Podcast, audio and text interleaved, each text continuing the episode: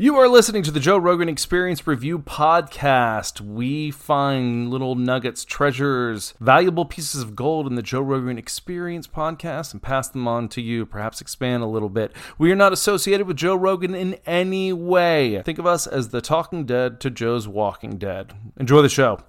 Podcast. You're listening to the Joe Rogan Experience Review. What a bizarre thing we've created. Now with your host, Adam Thorne. This might either be the worst podcast or the best one of all time. Go. Enjoy the show. Hey guys, welcome to another episode of the JRE Review. As always, you're joined by your host, Adam Thorne, and the co-host, Garrett Hess here. How you doing, Adam? Pretty good, buddy. Pretty good. Not a bad lineup. Snowing again in Bozeman. Is it? It's only the middle of April. Thank you very much. Oof, that's interesting, man. I didn't know that was... I thought about asking you on that call before what the weather was like. I'd have no complaints. A lot of stuff blew around here a couple of days. Like it was a little cold, but beautiful day today. I think snow's still great. I think you've made me enjoy it a little bit more, the way you frame it. I mean, you know, there are things I like about it, but I don't like winters going on forever. That's annoying. Right. It's like, enough's enough. I get it. And the positive thing is I get a lot more podcast listening done because you're just like, well, what am I supposed to do? Right. It's 12 degrees outside. 12. I'm going to just listen to podcasts. Yeah, you get some good info, I imagine, and that's a good one. Silver lining, but I appreciate you pointing that out. All right, who we got this week? David Mamet. Yep, David Mamet. Bit of a playwright, filmmaking legend. I don't know if he makes the films. He just did the screenplay for it, right. I guess. We have the Protect Our Parks Part 3 guys. So Shane Gillis, Ari Shaffir, Mark Norman. Legendary. Solid squad put together by those... guys. And then Greg Fitzsimmons, who's always a pleasure to have on. But what a wonderful person he is. He's like just one of those lovely friends that is a comedian that Joe knows, like Tom Papa. Right. And, you know, just like those guys. It's just very nice. I agree. That's exactly what I was thinking. As they've gotten older and grown up together, it's a good vibe they have together, you know? Well, imagine the friendship that they have, like what they've worked through, how hard they've worked, like the gigs they've done together, and now to see where they've come. Right. That must be, I mean, that's like a friendship that's like ironclad. Agreed. Seems like Joe's got a handful of those guys, and that squad is awesome too. Obviously, it's a little bit more pronounced in the next one, the parks, but the conversation, but it's so good to see all the friends that he's come up with. It's good. Yeah. And then, I mean, the one that really stood out for the week was the David Mamet one. I don't know about you, but it was kind of stressful listening to some of it. He was just so adamant about his points, and especially, I mean, it was all so political. Yeah. And there was like no bending in his way of speaking. It was like, I'm right, you're too dumb to know that you're even wrong, and this is why. And it's just, it's heavy when people speak like that. I don't like. Do you think it's a generational thing? Because I think he's a little bit older than us, and I think that definitely the way things have gone in the past few years, and obviously the past 2 years is so dramatic, and things have become so quote-unquote woke that it seems that people that are a little bit older, I don't know if it's just because he was talking about how liberal he was too the whole time. He's like, how could I ever not be liberal? Like, that was the only thing I knew, and he's somehow found himself on this other side. I don't know which way you push it or how you define that, but it seems like a wild spot to be in, because at one point, if you're a young actor, you're obviously liberal is the only way California has been the whole way. I think growing up too, in the 70s and the 80s and 90s, his whole upbringing was that way, but now he just seems to be so rigid a bit.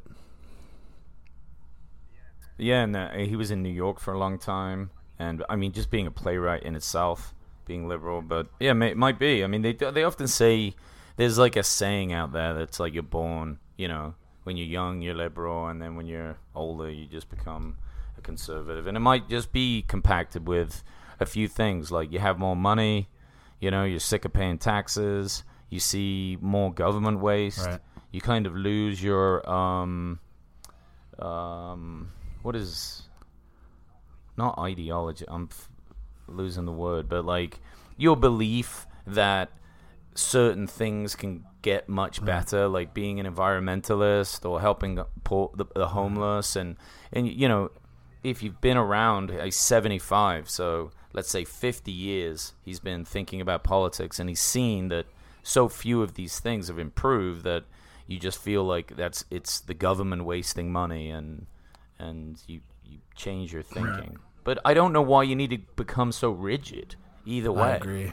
Like, be passionate, but you don't have... It's not helping anyone just to be like, this has to be like this. And a lot of the conversation came back to welfare, was what they were focused on a lot of what he was talking about. So it's an interesting thing because of the pandemic and giving out as much money as we've given out. And then at the same time, the amount of money that's given out on welfare...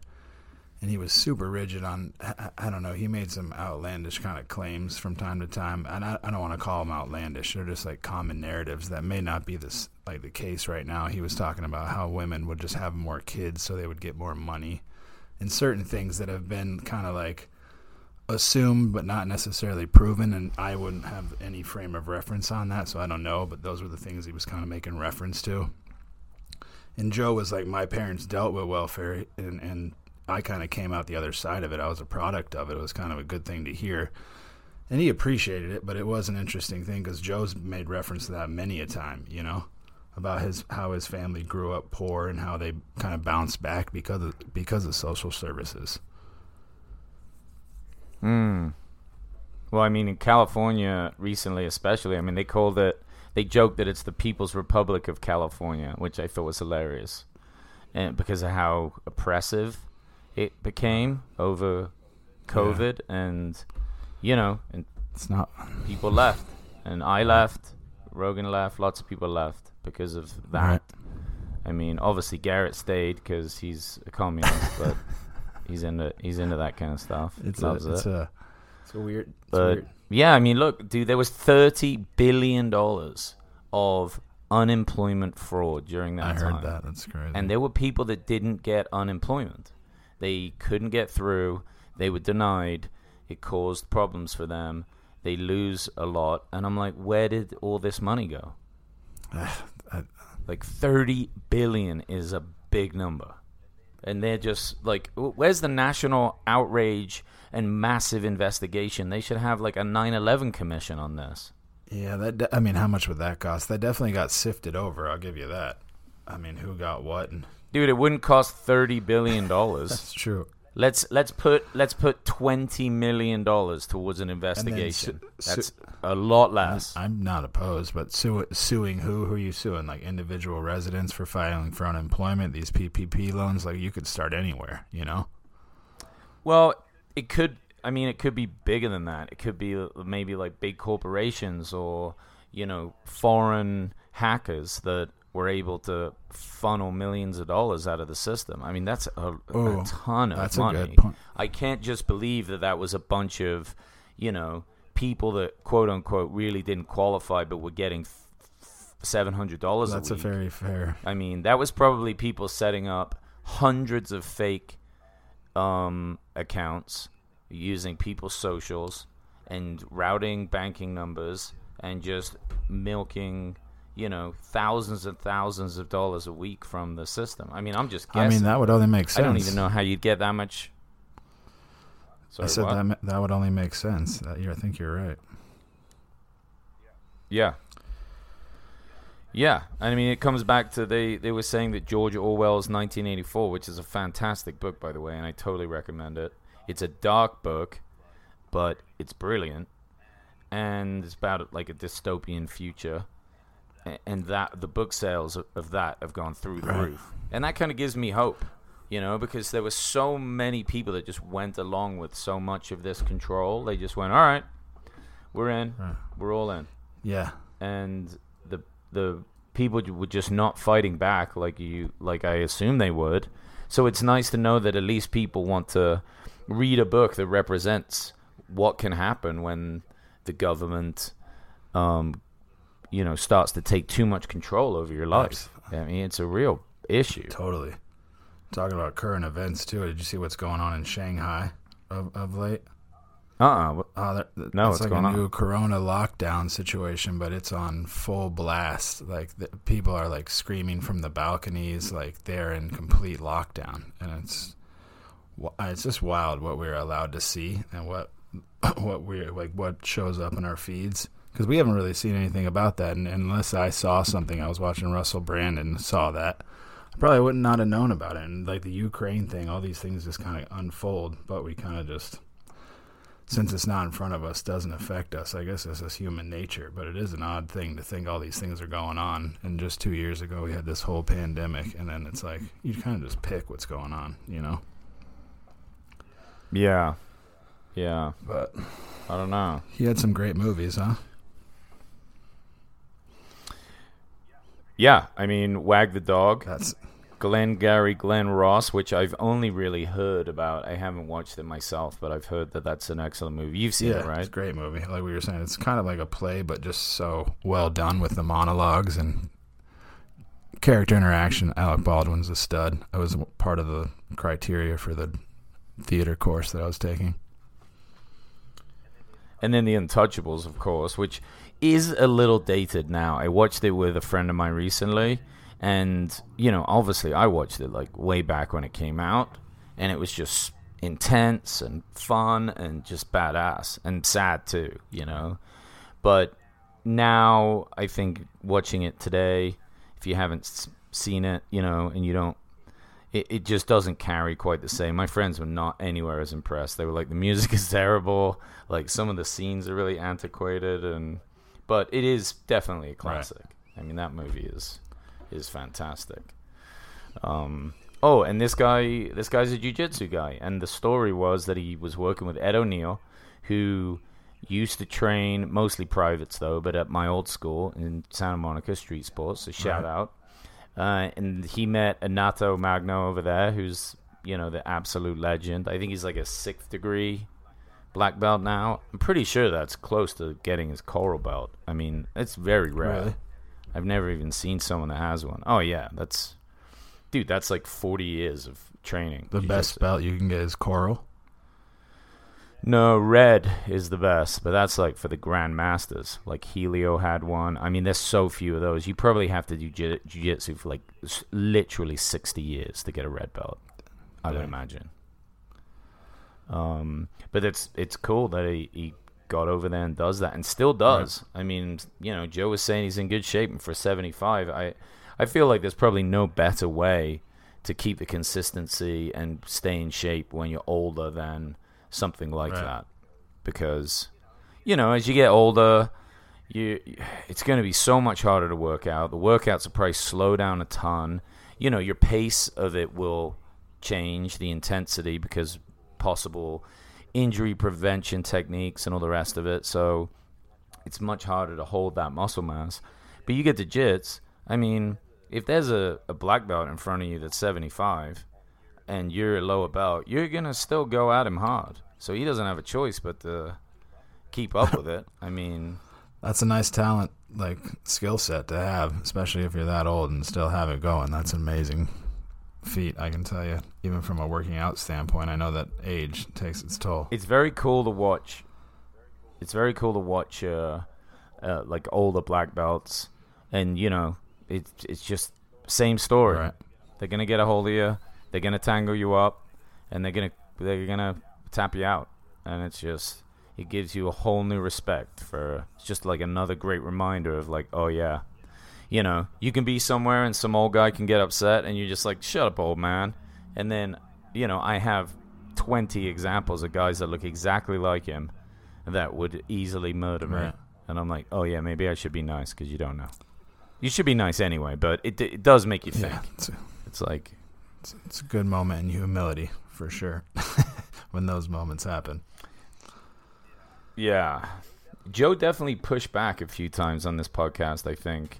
I'm trying to think of a specific time. He did like an analogy about his agent and like how you wouldn't pay an agent up front to get you work. And then so that somehow related to like welfare pay. It was just like none of it really made any sense. The point was not welfare. I think he kept referring to prosperity as being the issue of our like social decline. I think he was thinking indirectly. I think he was thinking of the reference that Joe's made before as like abundance theory. I forgot what the word is, but when you have like too much of something, then you start being affected. Affluence, like the theory that affluence plays its part on you. You know what I mean? That's the issues that we're dealing with nowadays. Are you saying affluence? Yes. I mean affluence. I'm sorry. Is that how they say it in Arizona? It might be in. I think it's an Arizona thing, but it is all right. Enough. It's a regional dialect issue. But affluence. I apologize for the influx from the Englishman. But I'm just messing with you. His stories also got quite dark. Like when he was like made that joke about the play critic that died, right. And he's like, "That's the best thing he's ever done." I'm like, "Whoa, dude, easy." There were a few moments like that. It's like he's got some anger in there, and that's kind of sad to see it. Like 75, you think there's a better use of your time, especially when you get older. Is like a bit of wisdom to forgive. You know, we all get mad. I wonder. I mean, is that making you feel any better? I wonder if some part of your ego goes in there, knowing that Joe's like a rough and tough jiu-jitsu guy if he wants to be, but he's also got the soft side. So it's like maybe an older guy goes in there unintentionally. With a small piece of ego, but at the same time, just trying to keep up still. He's 20 years older, but he's still dominating. I don't know. Who knows? Yeah, like he wants to be a tough guy. Or, who knows? But you would have thought, though, after talking with Joe for a while, it's not like he elicits that out of people. He's not like, hey, pussy, show me how cool you are. It's true. True point. All right, let's jump over to Protect Our Parks, Part 3. The update on how well they are doing protecting parks is they are 0 for 1. The park closed. So, big impact. Making a big impact. Let's start by how many beers Gillis drank. Well, I listened to the aftermath today, and Joe was telling a story somewhere, and he said that he ended up drinking 25 throughout the day. I think he was 15 at the end of that. It was interesting. Shane's comedy is hilarious, but the immediate dive into Will and Jada and Chris situation about how everybody reacted and how hard Tom went was is so funny. Dude, I hadn't been keeping up with how hard Tom went, and I had to check it out. Man. It was kind of crazy.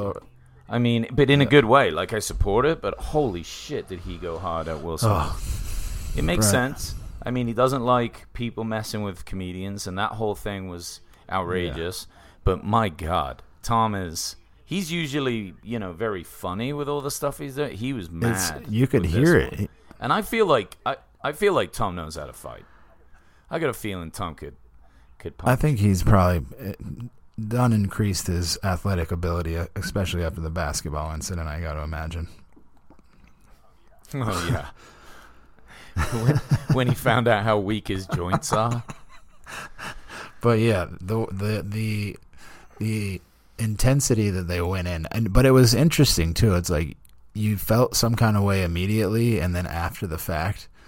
Then I don't know. I kind of pieced it together. It took me a minute to kind of develop an opinion because I didn't. It was so just out like bam, just somebody got hit in the face. It almost seemed premeditated initially, but then there's no way that could. I don't know. I couldn't even say that. I don't think it was premeditated. That was definitely caught up in the moment. But it was interesting reflecting on the whole situation about how Chris could have done so much other things that he didn't do.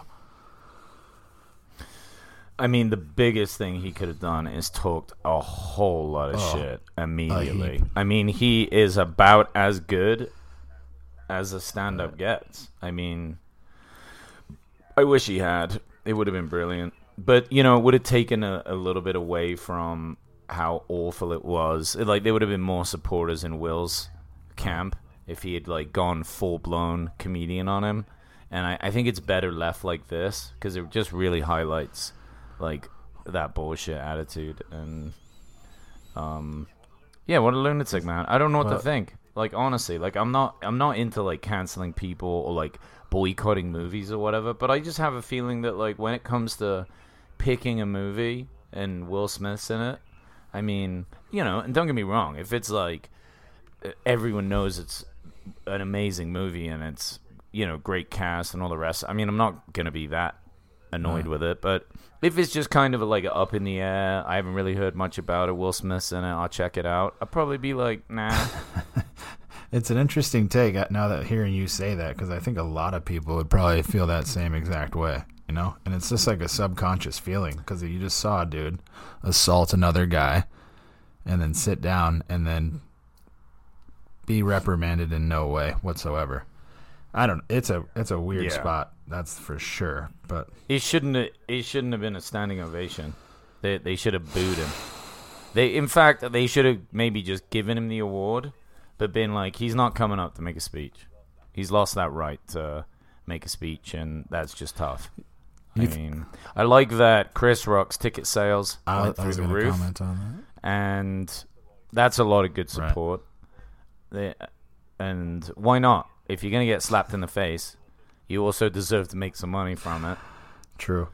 It's going to be an interesting take. I've heard Schultz make reference to it, and a lot of other comedians make. It's like you can't just talk about it the whole set, but you're definitely going to have to make reference to it and kind of shine a light on it. That's going to be an interesting set. I'd like to hear his jokes that he has after the fact, you know? Dude, Schultz went hard to the paint. He basically put his armor on and did one of those roast rants that he does, and it was brutal and brilliant. He's a phenomenal comedian. Watching him, he just seems like he's having so much fun, and that keeps him in such a loose state. And obviously, he's made a lot of money, he's had a lot of success, but you know, he's not doing any of the weird shit. That he's not going off the rails. You know, he's like got married. He's really focused on his work.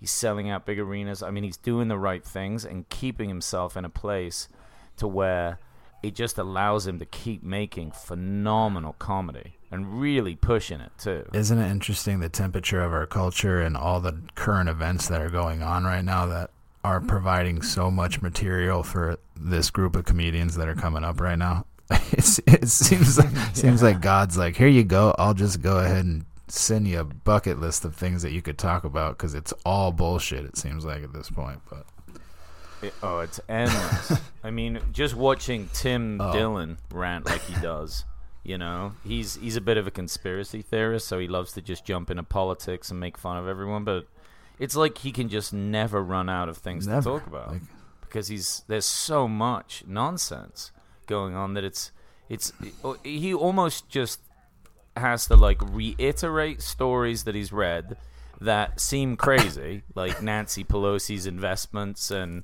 he just reiterates it and then adds a couple of silly Tim Dillon points, and he's got a whole bit. Like an easy, like a really good bit too. It's like you literally only have to repeat what these people are saying. You could just show clips of what they said 2 days ago and then show clips of what they said 2 days later. It's like, I didn't edit anything. The material's right here. It's the way his voice goes when he, like, starts screaming in the mic and then raising his hands, and then he like, he always does this thing where he makes it seem like it doesn't matter how absurd the point is, he always ends it with like, but that's okay, we can all do that, right? And, like, just goes off on this, and then even gives a more extremely ridiculous example. He's brilliant. I've heard him go off. He is a gem. No way around it. He's a stud. He's too funny, man. Too funny. I love the shit that they were giving Ari about his show, This Is Not Happening, because of all the controversy. He, like, got kicked off, and it was, like, really difficult for him. And they were saying that the new host, this is, like, their favorite host. He's getting so mad. That's funny.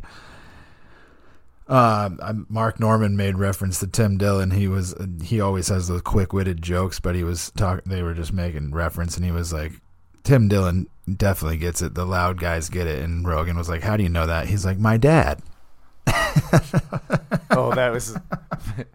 I was like, "Oh man, that was just off the cuff, but so good."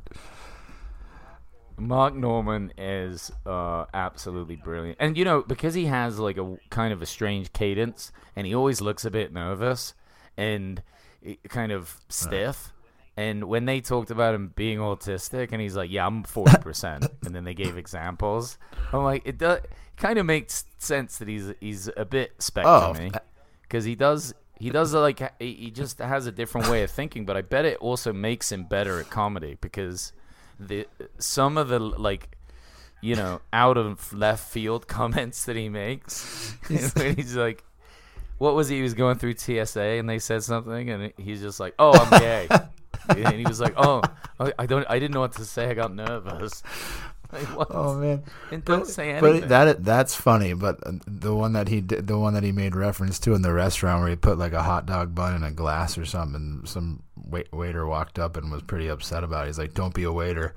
And I could just see him saying it with like such a straight face and like looking up at him like, "What? Was there a problem?" Like, I told you, maybe that's not part of the job description. There's a bun in a glass. What's the big deal? He's a wacky character, man. Wacky character. I do love that they have these four guys on and they can still drink, and there are moments where they kind of speak over each other, but like, as we know, like that's hard to do just with two people.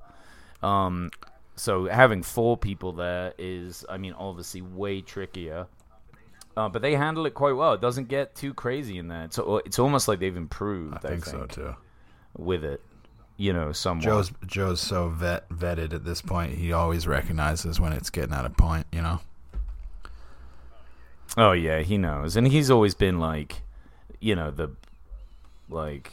top dog with all these guys, and they know how big this is. So it's pretty easy from a like authority standpoint for Rogan to be like, all right, guys, you need to cut this out. And like, everyone listens. Like, no one's not listening to Joe. They're like, okay, I get it. Did you? I get it. It's kind of amazing, actually, when he commentates the UFC. And I have noticed when they have two other people on there, they have that Anik guy, and then usually like Cormier or someone else. Having three people in that kind of energy, and they're often reacting to something that happened. Like there's a kick, so then someone wants to speak about it. You know, it's like that's when you go. Those guys actually are really good at not talking over each other. I don't really know how they do that. It's just like they all have a different role, and it's very smooth how they do it. And if you notice, Rogan really does say the least most of the time when he's there. Right. He just you don't watch. No, I do. He just has the big moments though. He's always the one with the best reaction. Wouldn't you say? Yeah. You can just lower the mic down, bro. Right. Looks like you're struggling. Right. Now. Stay up there. There we go. A bit more comfortable. Yeah. I mean. And always the best thing is the reactions. Right. The fact that they have that camera on them now just to say, I can't believe they didn't do this before. How did they not realize that that's the best moment to watch ever? Like, there's so many memes of all three of them like losing their minds, and it is just like mentioning some story that has absolutely nothing to do with it.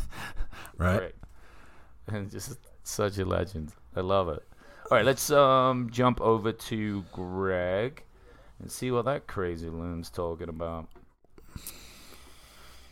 Well, when they talked about when Joe started his journey in comedy, he was like pretty straight-laced. Like didn't smoke weed, didn't drink a lot, like really ever got drunk. And he said, yeah, I thought it was for losers. Like I was... He must have just been such like a disciplined, focused person. But to me, that seems crazy in the world of like... stand-up, and especially in Boston when people are getting paid in cocaine. He's like the guy that just doesn't even drink or do anything. And now he's loosey-goosey. Loves it. He sticks to his horns. Like he doesn't do the cocaine. He doesn't go off the rails. I think all the drugs that he does do, he's trying to find enlightenment, and he's trying to find benefit at this point. He likes to have fun. He likes to have fun. But yeah, he doesn't do the crazy ones. He doesn't. But he's not a partier. You know, those things do come with partying. Right. Really, I mean, he has fun with his buddies, but it's not the same. And yeah, he's definitely more about the exploration of the mind, which no doubt is far healthier than, I don't know, some of the activities that even I've got up to. I agree. To be honest. I found it interesting whenever Greg said, and not to go back to the Jada Will thing, but it's interesting. They were talking about how different time frames of different people, like, kind of dictate. Like, he was like, can you imagine us in the medieval times trying to make jokes if we're right in front of the king and he doesn't like our material? He's just like, off with their head. He's like, it was kind of like a similar kind of time whenever they were doing that with Will and Jada. And he's like, it was kind of just like actor royalty slapping another dude in the face. And he was just like the court gesture because Will's over there being the royalty. It was kind of an interesting framework, I thought. Well, that is an interesting point, because back then in like the medieval times, the court jesters existed, and they were like extreme entertainers, right? So there, you know, in the little town squares in the cities, there would be a lot of entertainers just out there, you know, making people laugh, doing silly things, and they would pick the very best ones and make them the court jesters, basically. But there was kind of a unwritten rule that you had to leave them alone, because they were designed to make fun of the nobleman and even the king. So these are people that were very powerful. No one ever talked shit to them, and the jesters would play with them, and it was a big no-no. Like, you were not allowed to execute the jester. I'm sure a couple of them did get chopped. I mean, it depends. But you know, they basically had a pass, and it was designed to allow that kind of freedom of just, you know, it was probably good for them to be picked on and keep your ego in a bit of check. I'd be very interested to hear that kind of enlightenment from those kind of folks. I didn't know you were so well versed on this fact. How do you know so much about jesters? Well, it's like a British thing. Like, we just know about you related to a couple old history and our castles and things like that. Old history, yeah. I like that. Nice little insight from you. I'm big into jester history. Well, I get the comedian contrast, like, it makes sense. It's it'd be a nice thing to have a pass, though, in that situation, especially when kings like relish the fact to just cut people's heads off for literally anything, right? Mm-hmm. Oh yeah, I mean, look at Henry VIII, just chopping off his wives' heads. Right. That's a dangerous marriage to get into. Imagine if you're marrying a guy who cut the head off the last three wives. I mean, you're on best behavior. Yeah, those are the girls that like it a little differently, I imagine. They're down to get tied up and try some new things, I imagine. Yeah, that's a different. If you're willing to jump into another relationship after somebody's known killed them before, and you're willing to ride it out just because love conquers all, that seems a bit poetic. Let's be honest. It's probably power and money conquers all in that situation. Right. I mean, you get to marry a king. Your kids will be royalty and maybe king one day. I mean, maybe it's just worth the risk. You're like, yeah, let's give it a shot. Yeah, I guess if you got to pick a guy to give it a shot with in that situation, that's the one, the guy in charge of everything. Yeah. That'd be the one. Wild dude, man. A wild dude. They talked a little bit, didn't they, about the halftime show, the Super Bowl, because he had Snoop on and he was talking about how much weed Snoop smoked. I didn't know that they told him he couldn't do, what was it, Crip Dance? Oh, on this. Snoop couldn't do that. Yeah. Eminem couldn't kneel. They both did it because obviously they don't give a shit. What an interesting thing to try and tell them not to do. Like, don't do what you want to do. These are the body motions you're not allowed to do, okay? You can do anything. Yeah. What an interesting thing to even make reference to. Say it to the greatest performers of the last quarter of a century, and you're going to expect them to listen. That seems a bit far-fetched, that's for sure. That kind of... There was some controversy about Jay-Z, too, and I'm not 100% sure what it was, But there was something about what he wanted to do, or like how he had some parts in it, even though he didn't perform. And I guess he was told that he like couldn't be that part of it. I don't know if he was like setting up some direction or helping out with something. I mean, this is kind of a vague story, but the point of it is when he was kind of told this, basically Dr. Dre, Eminem, Snoop, all of them were just like, well, if he can't do that, we won't even perform. Like, it was all or nothing. Like, that was... those guys were all a team, and if you say this dumb shit, we're just not going to do it. I think they probably dealt with producers and people trying to fuck with their shows so much that they just have zero patience for it. I mean, I think those guys, being the kings of their industry, have a lot more pull and are just like, no, we're not going to take our orders from a bunch of suits. Like, we're the guys that are important at this point, so we'll make the decisions. Especially when you have that much pull and you have that much like influence on the situation, you're not taking an order from another person. I don't know that for a fact, but I could see that being the situation, especially guys with that big egos and whatnot. Oh, I'm sure it was that, dude. They're not being told what to do. They know, and look, and they pulled it off. I mean, they would anyway, but it was one of the best shows I've ever seen. Like, it was amazing. I remember where I was for that show, to be honest. That was like a coming out for LA from after everything. It was nice, I will say. Oh, it was the same in Chicago, man. I was in Chicago in a bar downtown, great area, and it was just I mean, people were losing their minds, especially when Eminem came out. It was just everyone was best friends. Just jumping around, and I mean, the whole atmosphere changed. It was so good, in fact, that when the game started again, I was bored then, and I left shortly after.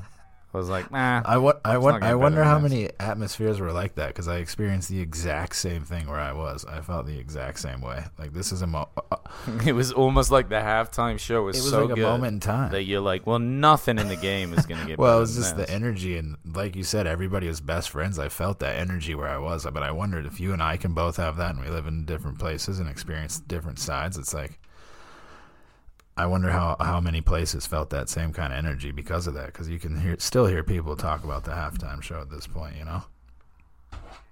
Mm-hmm. Yeah. What do you think about... Yeah, oh, yeah, dude. It was what do you think about famous people and actors and actresses making comments on political issues? I mean, obviously they do that in the Grammys and the Oscars and a lot of these things, so it's an interesting facet to take on, but I think it doesn't do anybody any good at this point. Have you noticed that? Yeah, I'm not listening to them. I don't care. You know? I mean, they're making points that are ideologically based. You know? They're usually... I don't know what the word is, but it's like... there we go. Virtue signaling. They're usually doing that. So it's like, look at me. Look at how great I am. Save the environment. And then they fly home on their private jet. And you're just like, what... Right. Really? I mean, some points are important. I mean, if there was like really big issues that weren't getting press, that might be a nice time to do it. But sometimes it's just like grandstanding, you know, a bit of like soapbox bullshit. And that's why I like what Ricky Gervais said. He's like, nobody cares about your opinions. You know, nobody gives a shit about what you're saying. Just accept your award and, you know, go sit down. And I love that. I was like, yeah, that basically is it. Say thank you and just sit down. Yeah, I think the same exact theory all up until you said what you said. I think that if something wasn't being exposed, but at the same time, where does your opinion lie? And where does that make you a person of interest to comment on a situation? But if something's not getting the press it needs, I could see what you just said, making it make sense, you know? Well, it's the idea that information that you should believe should come from people in a position of authority. And the authority itself is like an expertise in that area, not just that you're famous. Like, yeah, you're famous, so people listen, but how much do you actually know about this? Like, really? Right. I mean, that's kind of what it comes down to with me. I'm like, okay, well, what do you actually know about what you're saying? And at this point, you're just like, I read what was on my Instagram feed from what my feed tells me. So that's how I've justified my point at this point. Yeah. And Greg. Yeah, I don't know. I don't care for it. I mean, people like Elon Musk can say stuff. I'm listening. You know, if certain people, I mean, he's basically a celebrity now. I mean, really. And he's a point that he'll make. And I mean, dude, they had a video recently of him going to the Air Force Academy. I guess he was making some speech out there. And they were testing his Skylink internet systems, you know, because I guess he's about to get a big military contract. And when he went up to speak, I mean, it's like young military guys, right? They're like college age. Dude, they were losing their minds. Like a rock star just showed up. I mean, he's getting super popular across the board. And this Twitter thing is going to be really interesting. Just the fact that he said he wants to fill the headquarters with homeless people and basically fire all the Twitter people. I'm like, that is amazing. Talk about stepping in and being the boss.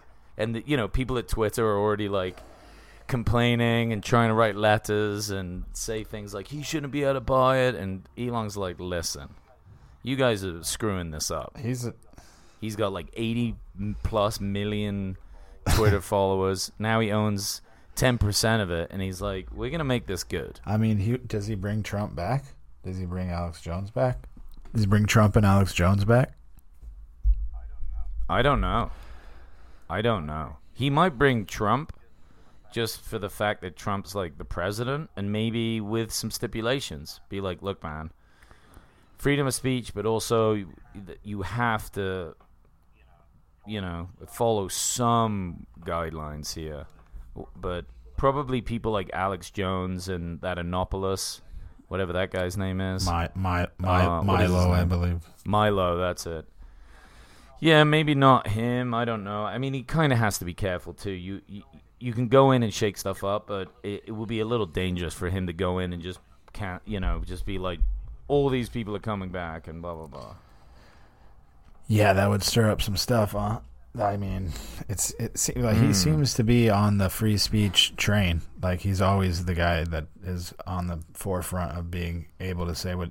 I mean, not necessarily... I think he wants the truth at the end of the day. I don't think he just... I mean, you got to appreciate the idea that anybody's allowed to say anything they want, and that's part of the game. As long as it's not terrorizing people, I think that's kind of become the idea that we're all for free speech as long as you're not hurting another person or like vigilantly going after them and harassing them.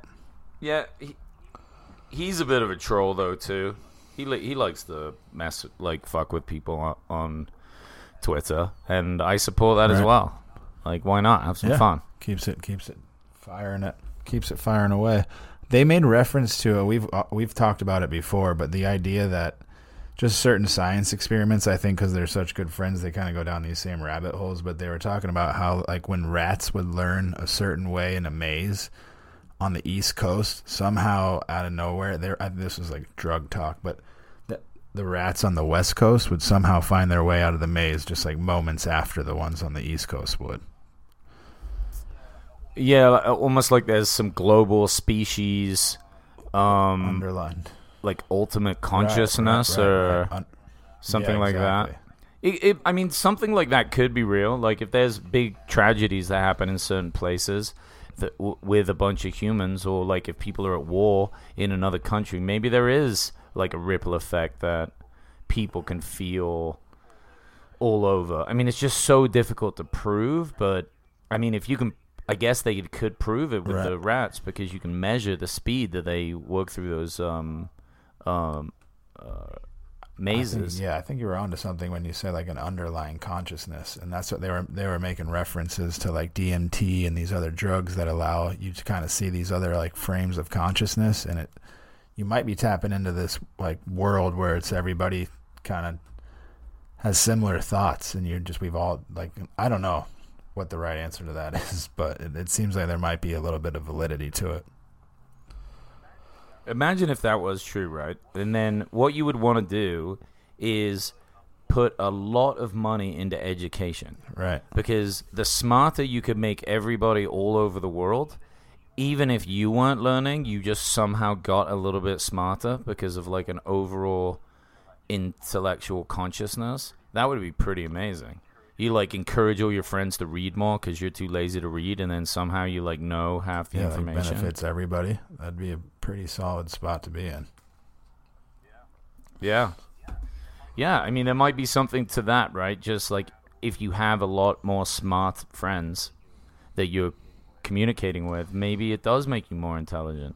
I mean, it's definitely going to up your conversation ability because you're not going to want to sound like an idiot all the time talking to. You ever find that? Like you talk to a really smart person and you're like trying to sound smarter? Like I try not to do it too hard, like I don't fake anything that I don't know, but, you know, I'm making less, like, fart jokes during the conversation. I was speaking to an MSU, he was a chemical engineer, and he's a professor over there at Montana State. And I was talking to him about the nuclear power thing that we were discussing last week.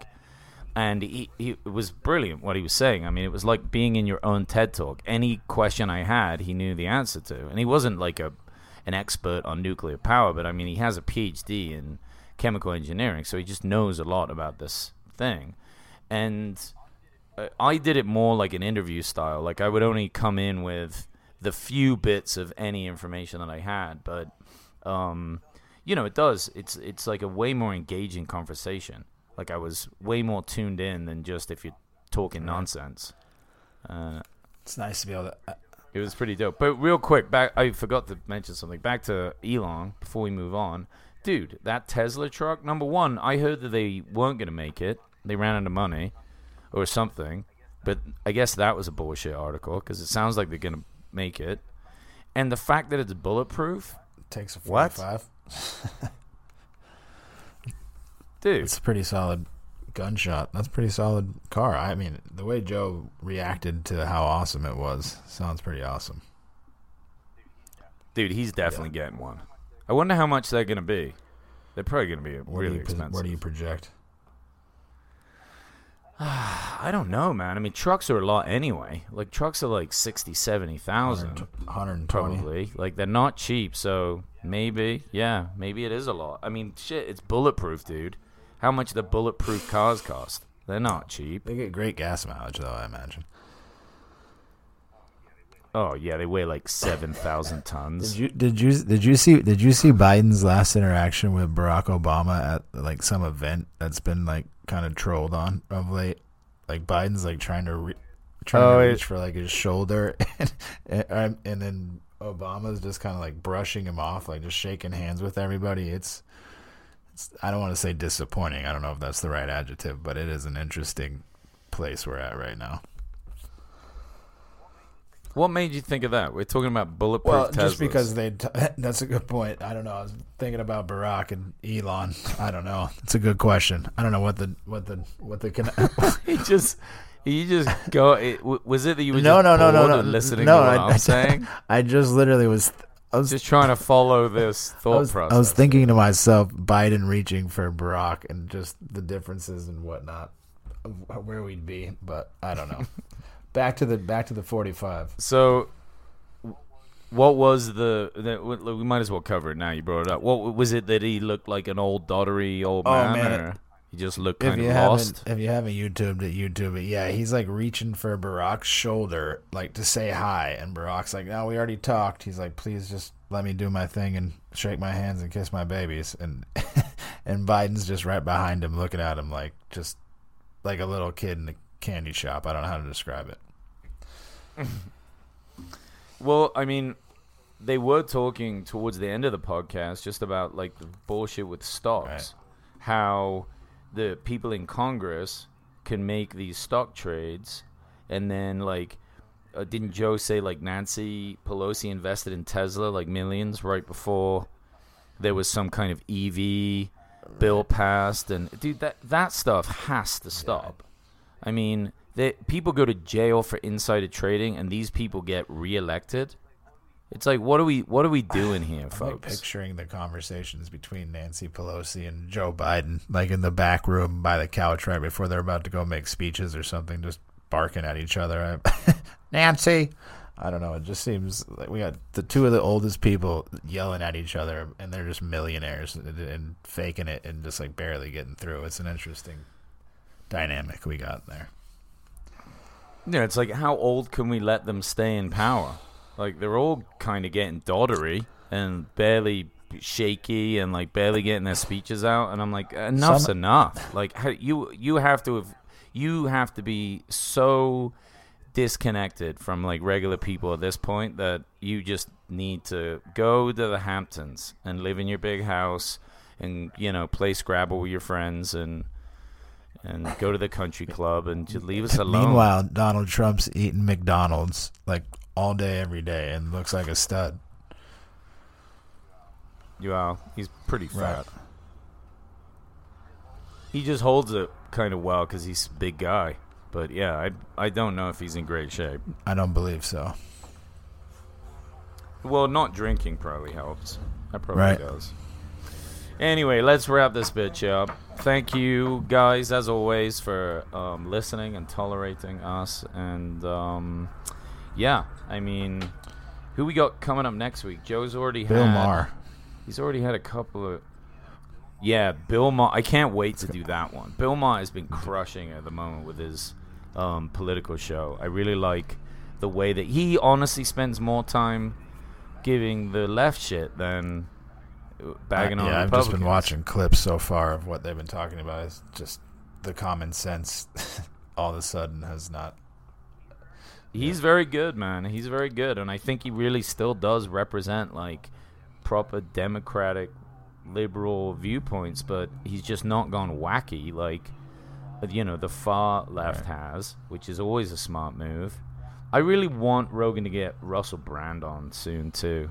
Just because of how well he's been doing with that, like, kind of political show that he has, I think the conversation would be phenomenal. Are you keeping up with that? I think I've told you that before. That's literally my news every day for the past 2 or 3 months. I just watch his clips. I've been watching a lot of them. The thing is, he makes them so fast. There's so much of it that it's like, God, you can almost do a review show on that. He's so intelligent and well thought out at the same time. Yeah, he's excellent. All right, well, that's it. And, yeah, thank you, guys, as always. Tune in next week, and we'll bring you more of this nonsense commentary. Peace and love. Love you guys.